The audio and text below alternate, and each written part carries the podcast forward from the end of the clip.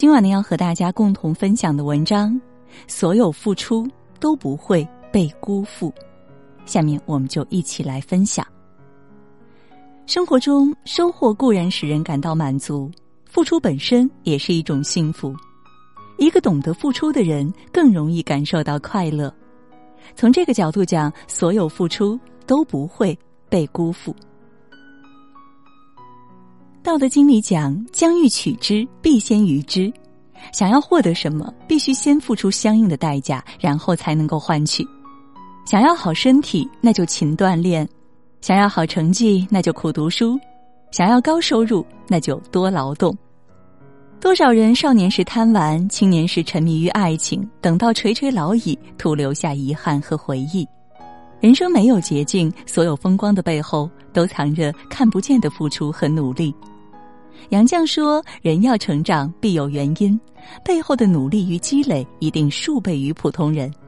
不同程度的放纵，必积下不同程度的顽劣；不同程度的锻炼，必取得不同程度的成绩。人生就像一只储蓄罐，你所付出的每一份努力，都会在未来的某一天打包还给你。”《法华经》里讲：“功不唐捐，一个人付出不同程度的努力，就会收获不同程度的回报。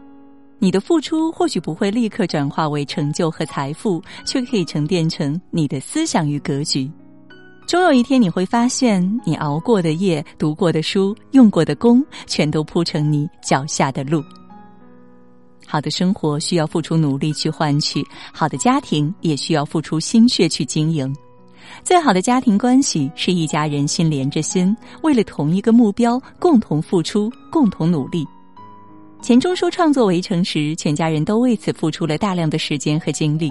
为全心全意投入写作，钱钟书特意向学校请假，减少了任教的时长。如此一来，家里少了一部分收入，不得不节省开支。而杨绛也果断辞掉家中女佣，甘为灶下婢。那段日子里，他在外要写文章、做学问，回到家中，无论是劈柴生火，还是做饭洗衣，他也样样做得。钱钟书的母亲对这位儿媳赞不绝口，夸他笔杆摇得，锅铲握得，在家什么粗活都干，真是上得厅堂，下得厨房，入水能游，出水能跳，钟书吃人吃福。等到《围城》出版，钱钟书在序中深情的写道：“这本书整整写了两年，两年里忧事伤生，屡想终止。由于杨绛女士不断的督促，替我挡了许多事，省出时间来，得以锱铢积累的写完。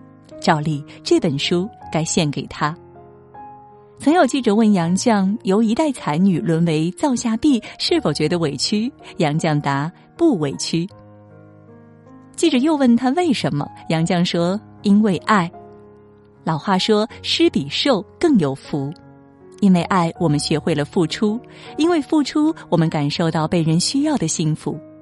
每一次付出的过程中，我们的心都能得到一种满足。亲手为家人洗衣做饭，看爱人和孩子穿得干净、吃得香甜，何尝不是一种幸福呢？愿你每一份努力都不被辜负。愿你每一份付出都能够收获幸福。